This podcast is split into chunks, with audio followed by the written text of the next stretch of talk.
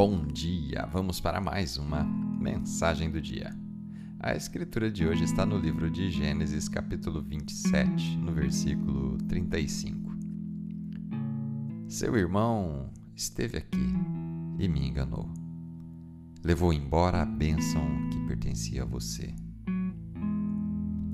O tema de hoje: guarde a sua bênção.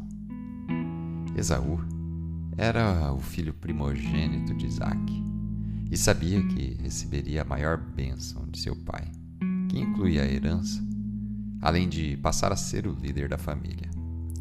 Mas o seu irmão gêmeo, Jacó, enganou seu pai para receber a bênção da primogenitura.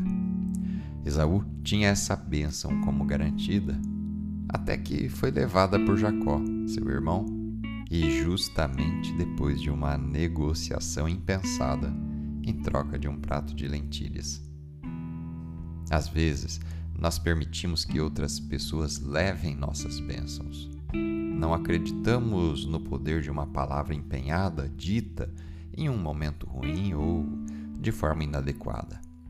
E deixamos que o que dizem sobre nós, a sua desaprovação, a sua inveja, e as suas palavras desanimadoras nos afaste de quem deveríamos ser. Então você tem que colocar os pés no chão e dizer: Não vou deixar as pessoas me tirarem dos meus sonhos ou deixar que alguém me faça sentir inferior, como se eu não fosse digno e nem bom o suficiente. Não vou deixar um professor, um treinador, um líder, um conselheiro me convencer a viver uma vida medíocre e nem mediana. Você tem as sementes de crescimento e da grandeza divina em seu DNA. Você está destinado a deixar a sua marca nesta geração. Não deixe ninguém carregar a sua bênção embora. Vamos fazer uma oração? Pai, obrigado pela sua bênção pelos dons e pelos talentos que o Senhor me deu. Obrigado por me chamar a estimular os meus dons, a desenvolvê-los e a fazer bom uso deles. E que tudo o que eu faça seja para glorificar e honrar o teu santo nome.